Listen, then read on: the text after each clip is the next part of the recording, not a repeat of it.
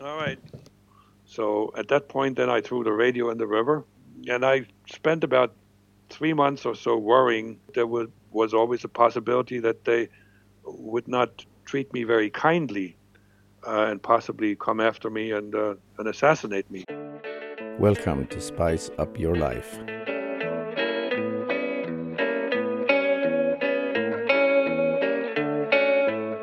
Hello and welcome to part two of the interview with Jack Barsky, former KGB spy, and who has written the book Deep Undercover.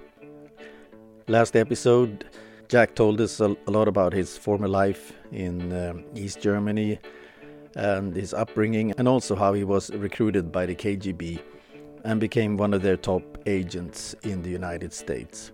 He also told us about the life changing decisions and sacrifices and choices he had to make in order to become this spy. I want to read a line because this is actually uh, sort of an undertitle for this uh, episode. You must come home, he whispered with a thick Russian accent as he leaned in toward me, or else you're dead. Welcome, Jack Barsky, Part 2 can I jump back to 1976 where you, you, you went to Moscow? What, what, what happened in, in Moscow? So what happened in Moscow there was, more training, but uh, you know the focus, the reason that sent me to Moscow was to uh, uh, study English with uh, with a native speaker. Uh, in Berlin, they didn't have somebody that they trusted, and and so I got a tutor, a, an American-born woman uh, whom I met twice a week for two hours and uh, I've read a lot. I learned uh, every word that I found that I didn't know, and I probably accumulated twice the vocabulary that an ordinary American has, mm-hmm. which is not always a good thing because you wind up using words that nobody understands. but you don't know that nobody will understand these words because you know you haven't learned this language organically. You learn it by the book, so you don't know which which of the synonyms is actually the one you should use. Uh, and I got excellent, excellent operational training, particularly, you know, the, you know, uh, meetings, dead drop operations, so in the field and, and surveillance detection. Uh, I was trained by, I believe, one of the best they had. Two years, uh, and uh, at the end of those two years, I was considered to be as ready as uh, as I would ever be. And this was after a three month uh, practice trip to Canada. Was this when you became Harry Henry van Randall? I never became Henry van Randall. Huh. I, I, I wanted to be, yeah. but that didn't work because because uh, that's a that's an interesting. I got to tell you this right now because it's it's sort of in hindsight is very funny. So when I when I had my practice trip to Canada, the most important task I had was to acquire a, a copy of a birth certificate of a certain Henry Van Randall. Yeah. And we knew, they knew that Henry Van Randall had uh, died at a young age. Uh, but that's how, that was typical. And I found out afterwards that the KGB was stealing IDs of uh, people that uh, were not on this earth anymore. So my instructions were to just uh, send a, a, request in the mail to uh, the it's a, called the Bureau of Vital Statistics in the county in California, and send them the processing fee.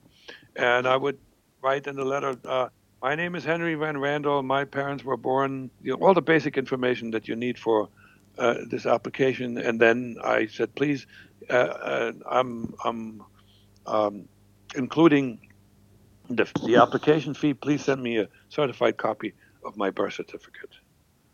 And it now I'm waiting for this mail to come. I was in a hotel room, in a small hotel, where I could intercept the mail. Uh, and so one week came and went, two weeks, three weeks. Uh, eventually, you know, I was supposed to go on to other cities. This was in Montreal. Eventually, I gathered up the courage and called them. I called that office. Uh, and uh, I told them, hey, I'm Henry Van Randall. I'm I was asking you for a copy of my birth certificate. What happened? And there was some hemming and hawing, and then I, then I manufactured some anger. I said, "Hey, listen, you got my money. Where's my paper?" and so they said, "Okay, okay, a week later, I get this thing, you know, I and I, you know, I see this is uh, this is addressed to Henry Van Randel at this address. I managed to uh, intercept the mail and, and, and, take it up to my room, and I open it, and you know, I, I was happy, you know, it's success, yes. I open it and and I look at the paper, and it is indeed a certified copy of a birth certificate for Henry Van Randel, except it was stamped in big red letters across deceased. now immediately I'm I'm pretty fast. I'm getting things very quickly. I knew I was in trouble because here's a dead man who's asking for a copy of his birth certificate. Ouch. Well, and, and it turned out that the uh, the Canadian police were actually like sort of looking for me, but since I traveled to a couple of other cities, I was always a step ahead of them. Otherwise, they would have caught me mm-hmm. and questioned me now you can speculate what would have happened. Most likely, knowing if they eventually found out that, uh, you know, I, I'm an intelligence operative, they may have tried to turn me. Okay. Wouldn't have worked in those days. I was way, I had way too much loyalty still to the cause, my country, and the Soviet Union. But uh, so, and then I would have wound up in jail. well, I managed to get past, get by, and go back to to Moscow and then we found a birth certificate uh, uh, for Jack Barsky, who had also passed away, but the, uh, the, the department that kept those records t- did not cross-reference a birth and death records, so mm-hmm. they didn't know that Barsky had passed away already. And, and and the identity of Jack Barsky was found in a cemetery in Maryland, wasn't it? That is correct, uh, and and that that gravestone still exists. Actually, I have a a photograph of it. I think it's in the book uh, that somebody, you know, he visited that cemetery and gave me that picture. Tell me, tell me how it felt when Jack Barsky was born. Do you remember? Or do you remember? Do you, do you remember you had to learn the legend, the backstory? Yeah, we we I I didn't learn it. I made it up. Let me tell you what I had to work with. I had to work with the, the information about the parents and where I was born and when I was born uh, luckily, uh, the maiden name of uh, uh, Barsky's mother was Schwartz. That's a German name, and so that that way I could explain my residual German accent. Yeah. So as, as part of the story, we we decided to kill off my father when I was really young, and so I grew up with my mother, and we spoke a lot of German. So that's an yeah. easy explanation. But the other thing I had to work with, uh, there, there was an agent or maybe two who were wandering around in New York uh, looking uh, to find some schools and some neighborhoods where I could have grown up. So they gave me name and address of an elementary school, middle school, and high school. High school was a big mistake because they picked Peter Stuyvesant High School, which is a school for the gifted uh, which you know you were recruited into because it wasn't like one of those ordinary schools. Okay. The the idiot who, uh, I mean, I'm sorry, I had I had I have very little respect for the people that uh, uh, worked for me because they didn't know what they what they didn't know, and they made a lot of mistakes, and some of those mistakes were based on sloppiness mm-hmm. and laziness. What what was so bad about uh, you getting um, that that uh, that high school into your legend? Well, now I had to figure out why I didn't graduate from this uh, wonderful high school and go on to college. So, you know, and I had to invent, you know, um, uh, chronic migraines and, uh, you know, my mother dying and me just going on and off and live in the country and work on a farm. Mm-hmm. That actually then was not a bad angle because that uh, was a good explanation for why I I was not yet in possession of a social security card. Mm-hmm. But the, the, the last thing that that they gave me was the name and address of a chemical factory that blew up. so, uh, so and and you know, with my degree in chemistry, I could have uh, you know, I my the cover story had me uh, work in that in that factory for a little while, and then it it just didn't exist anymore. So you couldn't if if I told people this story, nobody could have like validated whether it's true or not. Mm-hmm. That was pretty good. Yeah. I mean, I got to give the guy credit. So, and and the rest of it I made up. And so what I did, in order to uh, uh, to, to make to be able to remember all of this, I just took my my German friends' characters, including teachers, uh, and renamed them, and I took them with me. Wow. You understand? I uh, I transported a lot of uh, you know folks in my German past with me to the United States under different names.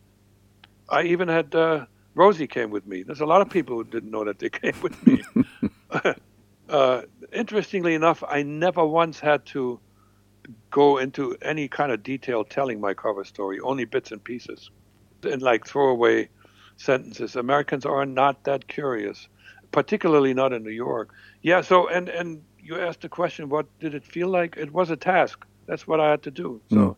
I knew I had to, you know, take on a different name ID. So, you know, th- there was no emotions attached to that. Okay. I, I didn't think about the fact that you know that this is uh, morally reprehensive to to take on, to steal a dead boy's ID. That's terrible. You don't do that. But you know, it was all for the cause. You know, I rationalized a lot. You know, I did bad things in service of a good cause. Yeah.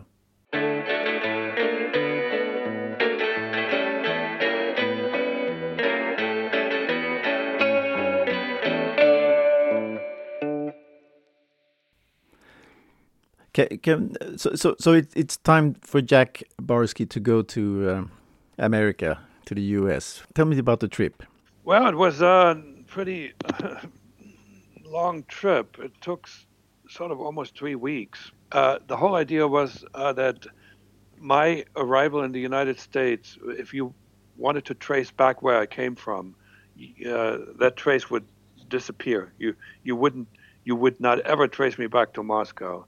So I used three diff- three different false passports.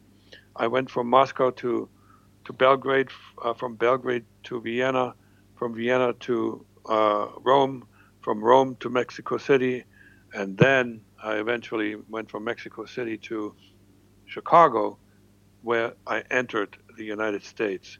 As I said, three different passports, uh, two train trips, uh, for which there was no trace that I ever was on that train. Uh, planes, you would have, uh, you know, the manifest that, that says by name based on the passport who was on there, but you try to figure out where that person came from. No idea. They just appeared. Uh, so that is the reason. That was pretty well planned, with one exception. Uh, they shouldn't have. They shouldn't have infiltrated me through Chicago because nobody in the KGB had ever been to Chicago. they had no idea what what that city was like. There was no representation. There was no diplomats, no trade representatives, no Soviet in the city of Chicago that could, uh, you know, give me an idea, you know, what beyond the uh, the city map, what this city is like. And so, first night I wound up in a hotel room in the South Side and uh, right in the center of the South Side of Chicago. For your audience, that was a entirely black, bad neighborhood in those days, and it probably is still not much better. Very dangerous, a lot of street crimes, a lot of shootings, and here I was, the, fundamentally the only white guy with seven thousand dollars in cash on me, and uh, and a false passport, and and a, and a birth certificate that that wasn't of much use as far as ID is concerned. You know, I when I know when it, you know I slept there one night, and then when I noticed that I didn't quite fit into the neighborhood, uh, without knowing exactly where I was, but I figured instinctively I had to get out of there, and I made it out. Uh, you know, I I still am wondering what I would have done. There was no plan B. What I would have done if uh, I get uh, held up and the money is stolen, or my passport is stolen, for that matter, or both. Uh, there, there was no plan B. Uh, uh, if I have no money, and there are no Russians in the, in town, what do I do? this would have been pretty bad. And and in that point, let's say if if I get detained, I, the Russians wouldn't even have known what the heck happened to me. I would have just disappeared. Okay, so uh, so again, I got quote unquote lucky. I I tell pe- people who don't believe in God, I tell people that I must be Irish because I was so lucky, in, because I got through a number of very uh, risky situations. But but you entered uh, with the name of William Dyson. Yeah, yeah, yeah. That was that was my Canadian ID, uh, and that's the only name I remember because I was I w- the, the situation I was like under extreme pressure. Uh, was you know high high tension as I was waiting in line for immigration and uh, and customs, uh, and and so that name is like burned into my brain. I mm-hmm. won't forget it as long as I live. None of the other IDs I remember. None of them, and I used about a dozen of those. But what was your main purpose as an agent in the U.S.? Well, I was trying to um, to uh, gather political intelligence. Mm-hmm. So th- they were interested in in things like foreign policy and maybe military policy, high level stuff. And you know, one of the reasons for that was that they were really very much interested in it. The other reason was that uh, I had uh, shown to them that I had very good analytical ability. Um, didn't work out really well because I never was in a position to uh, to mingle with folks that were high, you know, were at high levels that were either decision makers or were influencers. Because mm-hmm. my, um, I, I just didn't have a standing in society uh, to to befriend people like that, and that had something to do with the the plan, the plan A. Uh, failing. It was a great plan. It was brilliant, but it failed in execution. You know, I was supposed to uh, acquire all the documentation that you need to be a bona fide American. Yeah. That included it included a passport. Uh, once I had this genuine American passport, I could, you know, move myself to uh, a German-speaking country, let's say Switzerland or Austria. And the, the plan was for me to then um, start a company and for the Russians to just like dump a bunch of monies into that company. They had very good experience doing that. They they were spending money. I mean, they clearly would have spent a ton of money to to get me situated.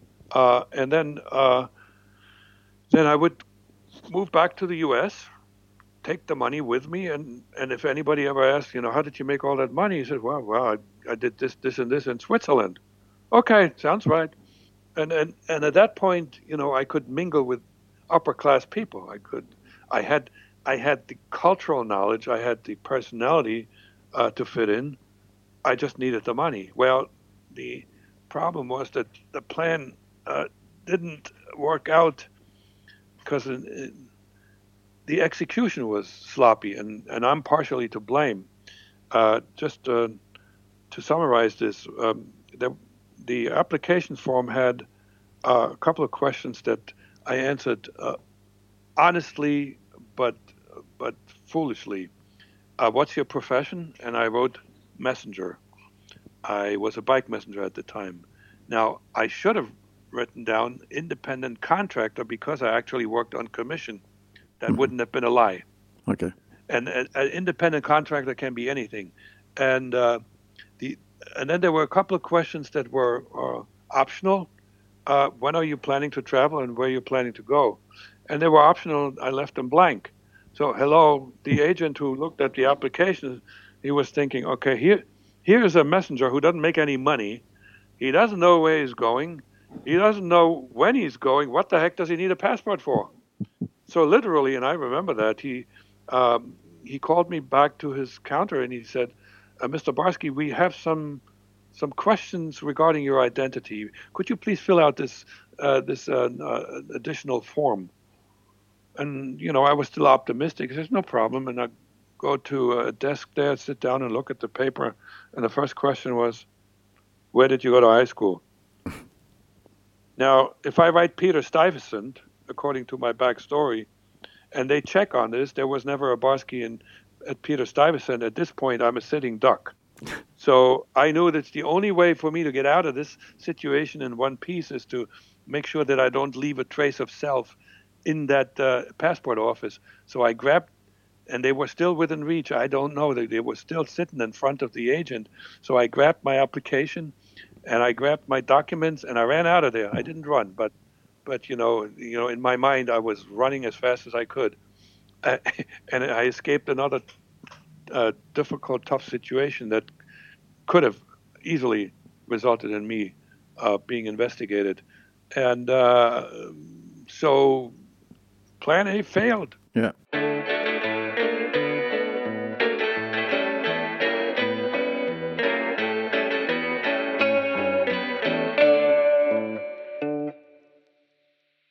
When I went when I went back to Moscow after two years from for like uh, about five weeks of uh, debriefing and some uh, some vacation time. Um, we figured we tried to figure out what next. You know, at this point, I was a valuable asset. I was an established illegal in the United States. Okay, so I didn't get a passport, but there's never there was never a trace that I ever applied. Uh, so passport was out of the question we were not going to do this again. Uh, that was too risky. Okay. So now Plan B was, you know, okay, so uh, get your make, get your high school equivalency diploma and then you know study something. You know that way you can join the ranks of the professionals. So that's what I did, and uh, that took me from that moment on when that decision was made to graduation from college took four years. That means I pretty much I, I went through a four year program in three years. Mm-hmm. Uh, and then I graduated number one. That was a dumb mistake. yeah, tell me about it. I just no, I just couldn't help myself. At the time, I was chasing after a pretty girl. She was uh, from Belize, really pretty and soft spoken, uh, and I still remember that where that was we're standing in, in one of the buildings where there's a where's the registrar's office, and she comes along and you know we talk a little bit. I had met her in one of the lectures. We were sitting next to each other, and I, I, I proudly proclaimed. I said, "Look, you know, I got all A's," and, and I was advised not to, not not to take this kind of a load. And then I blurted out, "You know what? I just, I think I'm just going to ace the whole thing." I shouldn't have done it. If it had been a B, I w- I wasn't. I wouldn't have been pressed to to give the graduation speech. Yeah, why were you so afraid of that? The speech. Well, when, when the when I was, this was a a uh, a vestige of cultural ignorance. I was called in the dean into the dean's office, and uh, you know I sit down and the dean says, uh, "Congratulations, uh, great achievement." So what do you think you're going to do for your speech? And I said, what speech? Well, you're the valedictorian. You're going to have to give the speech. And I said to myself, oh, shit. so that's the last thing a, uh, an illegal undercover agent wants to do is be a standout. And, you know, in, in from a point of view of not being a standout and not drawing attention to yourself, but also the KGB would have absolutely, if they had found out, they – they would have reprimanded me in a big way because mm-hmm. I was just violating one of the basic rules. You know, just like mingle and be, you know, be in the average, so to speak.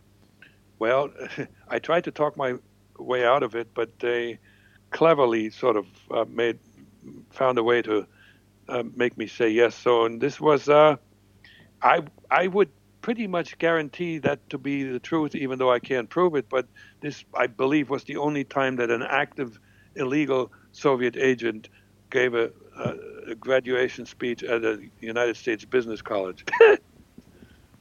Funny, huh? Yeah, it is. But but how how did you communicate uh, with KGB and? Um... Uh, the communication was all um, uh, not direct. There was no, there were never any meetings, never any discussions on the territory of the United States. So I received messages through shortwave uh, uh, Morse code uh, with double encrypted. They would the messages were subject to double encryption.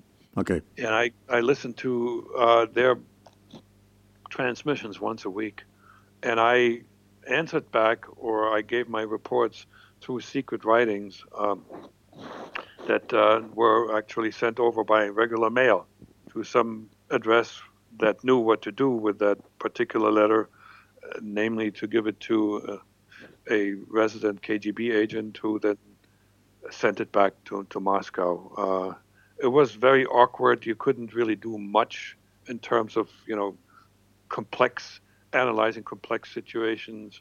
It was, you know, I, I was limited to two um, pages of stationery per letter and one letter per address a month.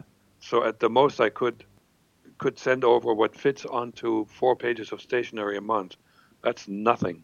Now, occasionally, I had some lengthy reports to uh, to uh, uh send over, and uh, and that would be 10, 12 pages. I would just uh, um, write them out on paper, photograph the paper, uh, put the undeveloped cartridge in some kind of a container, and then hand it over in a, what we call a dead drop operation, which is means you you you place a container at a particular spot at a particular time where the person who uh, who who's supposed to get this material knows to go and pick up the container. Uh, that that's a pretty that has to, that operation has to be pretty well orchestrated so that you you know you you and the agent don't meet each other uh, and are not in the same space at the same time, just in case that agent is still under surveillance. Okay. And I am uh, I, I, walk into the uh, the view of the people who are surveilling this fellow, and they make an they make a conclusion that, that this might be an interesting person to follow as well. So, uh, but that never happened.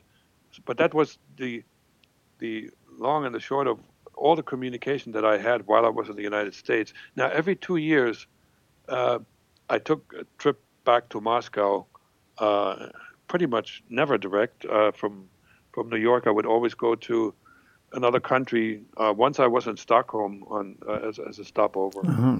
Uh, and uh, and then to Moscow, and there I would spend some time for debriefing and and also some some you know vacation time. Were, but uh, ultimately, a lot of this stuff, a lot of this, the decisions that I had to make, they were pretty much all my own. You know, I couldn't wait for for an answer for three weeks for a decision that needed to be made the same day or the next day.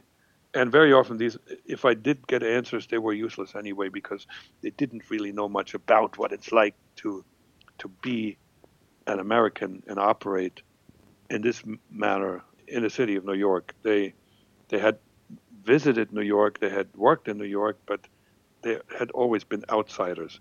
You know, they never got a job. No. Right. so that was the communication. And the, and then, uh, if I may jump, you you you um, met Penelope or Penelope, and you had Chelsea. Tell me about that.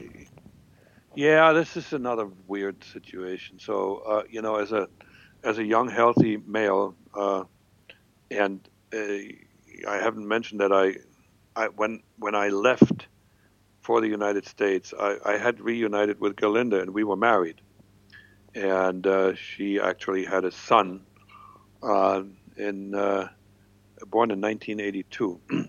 but here I am now. I'm an American. I live in the United States, and you know, I was looking for female company. You got to live a normal life. You can't just be like a are like a monk. That's the whole point is being, you know, appearing to be normal. And it was normal for somebody in their early 30s to have a girlfriend. So I put an ad in the paper, and, and I, I, I, and I, and, and I got a bunch of answers, and I picked out one of them. We met, was very pretty, and she was safe. You know, safe means that she was she was originally from South America, from Guyana. Mm-hmm. So if I get somewhat close to her, she would not figure out that I'm not quite normal, that there are things about me that uh, that are not American. Any any American born with uh, you know with a decent intellect would have figured this one out. So she was safe. Okay. So we dated, and then after six months, she came out with a big surprise you know, I'm really illegal in this country. I says, what? Yeah, you know, I used to be a flight attendant, and one day I decided to stay here. So, you know, I, I looked into the matter. I talked to a friend of hers who told me what it's like to apply uh, for citizenship. And I said, you know, I, I, we got everything. I have a birth certificate. I got a driver's license. Okay, so we got married, and we go to, uh, we apply um, for for her citizenship and immigration, and it worked. And so here's another somewhat probably rare, most likely not unique circumstance that, uh, that this illegal made an illegal legal. so she she was legal and I wasn't. So now the other thing is, and I was not aware of that, and I'm not blaming her for that, but it it was was pretty uh, much a standard approach to life for young ladies co- coming out of third world countries, particularly uh, you know uh, in the Caribbean, that they would try to get pregnant and that way hold on to a man. So she got herself pregnant. And so this is how Chelsea got born. And this is how, you know, I, I watched this girl grow up and and uh, and this is the the first child I actually saw grow up and you know as a as a male you don't immediately bond with a newborn, but over time, I started really falling in love with her, and that is the beginning of the end of my career as a spy. Yeah. She actually changed my life because, as I indicated before, when the KGB wanted me back uh, behind the Iron Curtain, I told them uh, that I wouldn't come they didn't know that I had uh, I had married Penelope. They didn't know about the child. I was certain of that because they also didn't know that I had given a speech at Madison Square Garden. So they did not check on me. I knew this. Um, so what?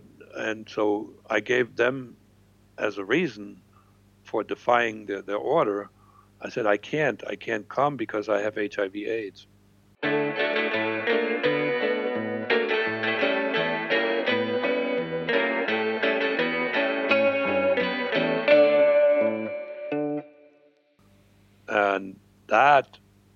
Pretty much did the trick. They believed this lie. The last thing they wanted for somebody to be in the Soviet Union or East Germany is somebody with a highly infectious disease for which there was no treatment at the time, never mind a cure. So they went to my German family and told them that I had died. Wow. And that was the end of that. Uh, now, I didn't know any of that. I found out much later. Uh, so when, when I uh, when that letter was mailed and when I knew that they would have it at this point, and I knew that they had it when they stopped uh, sending uh, uh, uh transmissions on shortwave, when my frequency went dead. Uh-huh. That's when I knew that they got the letter. So at that point, then I threw the radio in the river, and uh, and I spent about three months or so worrying about them believing or not believing that lie. Uh, if they had not believed it, there would, was always a possibility that they would not treat me very kindly uh, and possibly come after me and uh, and assassinate me. You know, I sort of knew that they did that to agents who defected. Uh, that, that, I knew. I, had, I hmm. was familiar with with the famous uh, Georgy Markov case, who who was uh, killed by somebody poking an umbrella yeah, with yeah. a poison tip uh, into him. So, so I knew, but after three months, I knew I was home free. There was no FBI chasing after me. The KGB did, wanted nothing to do with me. So I was going to, you know, spend the rest of my life uh, living as an American, and uh, I wouldn't ever even try to uh, apply for a passport. So, United States is a big country, and I, you know, was committed to, you know, build my version of the American dream. Eventually moved to a house in the suburbs, had another child, and lived sort of happily ever after. Not. Because the FBI, nine years after I quit the KGB, the FBI finally knocked on my door, so to speak, and and said and told me that they would like to talk with me. That was a surprise. Yeah, but weren't you kind of suspecting that this is going to happen when the No, no, I was like I was like nine years. Imagine that. I mean, I forgot. I had forgotten that I ever was a spy. Mm-hmm. You know, you you just don't want to think about this too much. I would. I had completely taken on the persona that I stepped into, uh, that I pretended to be. I had become that person, oh. and that that is who I am today. Except, uh, you know, I I let uh, my German past back in and it's out in the open. Sort of, uh, it's it's reconciled. I'm now, you know, the mix of the two, but fundamentally, uh, emotionally, and intellectually, I'm I'm an American now. Mm. But you know, I when after I moved to the suburbs, I thought I would never ever uh, be involved with any organization that, that, that is intelligence or counterintelligence. Uh, that was not to be the case because there was somebody who uh, defected uh, from Russia at the time. But he, this guy had worked in the KGB archives and he had a lot of information that he took with him. And uh, there was a note uh, in that material that indicated that there was a Jack Barsky who was a an illegal who lived in the Northeast of the United States, and that's how the FBI found me. Wow. And that's the okay. Mitrokhin archives, right? Mitrokhin archive, correct. Uh, that that was the biggest intelligence find that he uh, that he delivered in the history of an, uh, of human intelligence. Wow. Um, and um, the the FBI didn't they know they knew very little about me. They knew that I you know I was a well trained agent uh, because I had survived already 19 years undetected in the U.S. Yeah. But they didn't know whether I was still active, or or I was a sleeper or whatever. Mm-hmm. I still had allegiances to to Russia. They didn't know any of that. They also didn't know that I was a German national, which might have changed their approach a little bit. Uh, but anyway, they, they took over two years to investigate me. And how did they find out? Uh, that's another funny situation. So, uh, again, the investigation yielded absolutely nothing. There was no indication that I was still active, but I still could have been a sleeper, right? Uh, to be woken up one day. Well, so they bugged my house, and one day I had a, a, a pretty uh, hard argument with my with Penelope because she was constantly, you know, complaining about everything, and I just it got on my nerves. So uh, it, it, appeared she, she she she acted as if I uh, was trying to like do bad things to her, and um,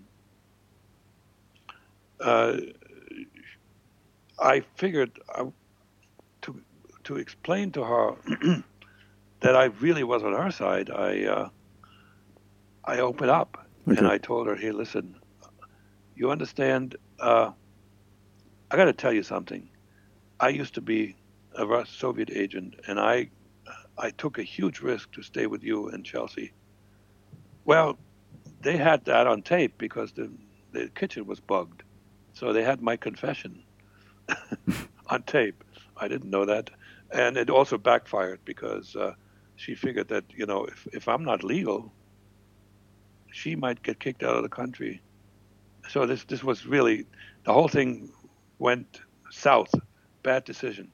But you know, pretty soon after they, KT, the FBI decided to, you know, stop investigating and introduce themselves, and so they did.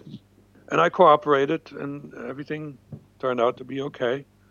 Uh, I gave him enough useful information, and uh, you know, I got my freedom. I got to keep my freedom in return which is not unusual. People always ask me, "How come you didn't go to jail?" Well, you got to ask the U.S. government. Uh, agents and ex-agents are much more valuable, not in jail and cooperating. Totally normal uh, in the world of uh, intelligence everywhere.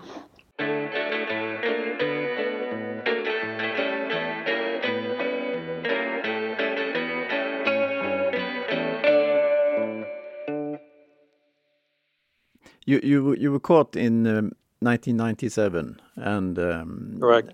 And then you were interrogated for quite some time. Uh, and is that what you mean with, with the debriefing sessions? Yeah, yeah, yeah. That, call it interrogation. I, I call it debriefing because it didn't feel it was very friendly. There was no there was no third degree. There was no uh, floodlight in my face, and uh, I did have to take a lie detector test. Yeah. Um, but other than that, it was just like they asking questions and me answering to the extent I could was very, very, very detailed. And that was uh, done by uh, Agent Riley, right? Agent Joe Riley, who is a friend of mine. I'm going to visit him again uh, a month from now. I'm going to stay at his house for like three days. He's also uh, the godfather to Trinity, my last child. That's that's another unusual situation where you know an agent or a criminal becomes good friends with the person who uh, led the investigation of it in his case. Amazing. Yeah, I, I, I have nothing to. It all happened. You know, I didn't manufacture these things. They all happened to me. Yeah. Um, it is what it is, and it's just like a lot of oddities. Uh, speaking of oddities, I got to throw this out. There's a countryman of yours who wrote this phenomenal novel. It's about the hundred-year-old man who jumped out the window and did not return. It's one of the best books I ever read. But there are shades of me in that book, except you know that book is much more grandiose in what happened to the hero there. But it's a, and my my friend Günther uh, actually gave me that book in German because he had read it and he said, "Hey, you're going to find yourself a little bit in this book." He was right. well, that's a very popular Swedish book and also a very popular film, the movie. I, I, I never saw the film. Uh, I, don't know how you can do justice to that book because it's so phenomenal. I mean, I this was one of the one of the quickest reads I, I ever I ever took. I mean, just like great, great fantasy. Well, listen, I have one question left, and that is um, when you when I read your your your book, and uh, uh, apart from the, the computer program at MetLife that you you don't you know you, you don't tell much in the book what, what you found out about other people and what you reported back to the KGB. Is it something you can? I mean, re, yeah, sure. It, it's it's sort of almost uh, when you look at the uh, narrative in the story, it's almost like uh, some some a flower you pick up on, on, on the side of the road when you're going from here to there. Um, okay, so I, I told you that uh, I was supposed to gather political intelligence. The most political intelligence I could ever gather because of the situation I was in was reaction of Americans, the American people, to certain world events, or you know, um, uh, my opinion on you know the next presidential election. That was I believe, somewhat valuable, but not. It wasn't great intelligence. The the question uh, that I have in my mind as to the value of uh, the people that I profiled that could have been targets for recruitment. That question I cannot answer mm-hmm. to myself. It was never, not ever answered to me because uh, I never got any feedback about anything that I sent them the value of this or the lack thereof, uh, because that's not the way they operated. Uh, interestingly enough, when I had access to computer records, health records of about 15 million Americans, and I told them that they were not interested. Oh. Really odd, because there were a lot of employees of uh, of uh, companies that make arms, military industrial complex and so forth, they weren't interested. But but how could those medical records uh, be used? You said that they refused to take. Well, to think about think about you got a you got a senior executives for uh, uh, like uh, Northrop mm -hmm. or you know McDonnell Douglas or somebody who produces some companies that produces weapons, and he's being treated for substance abuse. Well, that is supposedly private, isn't it? Mm. Well, once you get a once you get a hold of that, you know, you can blackmail the heck out of the guy. Oh. That kind of stuff, right? Yeah. I did steal a piece of software. I doubt that it was usable because it requires an infrastructure that uh, is most likely, you know, an organizational infrastructure that was most likely not available in uh, in the Soviet Union. Um, and uh, what I found out afterwards, and they didn't tell me any of that, that uh, a, a large part of the value that they, they ascribed to my existence in the U.S. was the fact that I was here. Uh, there were periods during the Cold War when it was um, when it was possible that uh, diplomatic relations between the U.S. and Russia, the Soviet Union, would be broken up, in which case there wouldn't be too many people left mm. that they could work with, and those were the illegals. Okay. And uh, and this uh, this guess that I was making was confirmed when I met a colleague of mine, uh, also East German. He studied physics. He was recruited. He came to the United States as an illegal with his wife. He lived not too far from where I lived at the time I lived there, but we didn't know about each other. And his only task was to live as an as an American. Okay. He had no other tasks. And I when I met him and he told me that I I told him, you know, I hate you. I was under stress to deliver other things, and you just you just had the good life, man. so, uh, so that's um, fundamentally. So you mentioned Mitrokhin. Mitrokhin in his book, uh, "The Sword and the Shield," uh, where he talks about uh, uh, the um, the espionage efforts of uh, the KGB, talks about he, Mitrokhin talks about three waves of illegals that they launched in the 40s, uh, from the late 40s on, three waves of illegals that they launched into the United States, and every one of them was considered by objective standards a failure. So yeah, you're talking to a failure, but I'm glad I was because, you know, I'm glad I, I don't have to uh, repair too much damage, hopefully, that I didn't cause. Okay, well, this has been a fantastic uh, moment for me, and, and I truly recommend everybody to to read uh, your book, Deep Undercover. And I'll see. No, I gave everything away, man. no, no. I'll well, only you know two hours. You know the book is three, three hundred and sixty pages, yeah. so we just scratched the surface. Yeah, we did. We did. Oh, it's, it's been fantastic, and and um, I just want to hear one say because I, I saw that you were um, uh, interviewed in the Swedish magazine uh, Aftonbladet regarding Skripal and his daughter. Yeah, yeah, yeah. yeah. And and this person says in, in one of my episodes that Skripal was surveilling or, or finding out information about a strange secret factory in Salisbury and and uh, being the double agent that he was and the British found out that it was actually the British that uh, that poisoned Skripal with with this old um, poison and that the, the well all right so so I said what I said based on what I knew at the time, and I was partially influenced by uh, my friend Günther, okay. who, who, as a chemist, he uh, and and he made a valid point. Uh, he said, "How do you know that that poison came out of the Soviet Union? How do you know this? Because the when we're talking about uh, uh, the fingerprints of, of a substance, it is mostly in the contamination. It's not what the substance is, but the the small amounts of contamination. And so, regardless of what chemical you use, it, it is very easy to trace it back if you have a sample that uh, that comes from the place that you suspect. Yeah. So and he and so he questioned he questioned uh, the the whole assertion that this came from uh, it came from uh, uh, the, the Russia, and uh, you know, I there was a lot of hullabaloo and a lot of uh, uh, sensationalism around this case. I don't think I ever claimed that that the, the British did this. No, no, no, no, no. You... But I, I, I, I had my doubts. Now, in hindsight, here's the thing, and this is this is this is not the first time that a an intelligence service, counterintelligence, uh, has problems proving the point that they're making because if they prove it, they have to give away the source that that is part of that proof.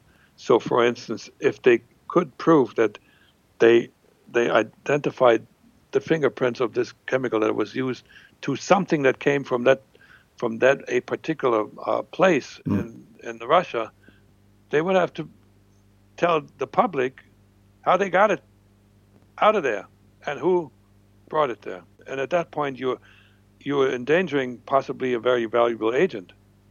And this is what, what the uh, the head of uh, I think MI5 in a rare public appearance said that that the attempt by the Russians to to do harm to Skripal is against the unwritten rules of espionage. Once you exchange somebody, it's hands off. It's over. That case is done. Yeah. Now, now, um, there's also speculation that Skripal did some stuff, like extracurricular stuff, and that might might have uh, you know uh, irritated Putin yeah. or somebody in Russia, uh, and so they decided to you know go after him after all. But you never know. Russia doesn't. They, they, whatever they tell you, uh, you you got to take it with a grain of salt. They really do not play by the uh, generally accepted uh, international rules, whether they're written down or not. So that thing, their whole case is still not proven one way or the other. Okay, that's a fantastic ending. I'm so glad and pleased. Thank you very much, Jack. You're Thank very, you very much. Very welcome, and uh, please don't forget to send me a link to, to that movie. I no, I will. watch it. I will. Okay. All right. Take care now. Thank you very much. Bye bye. My name is Mikael Hylin, and I'm really honored that you are listening to my podcast. You can also visit us on Facebook and Instagram, and the pages Spice Up Your Life, where I will post extra material from each episode. Hope you enjoy, and until next time, thank you. Bye bye.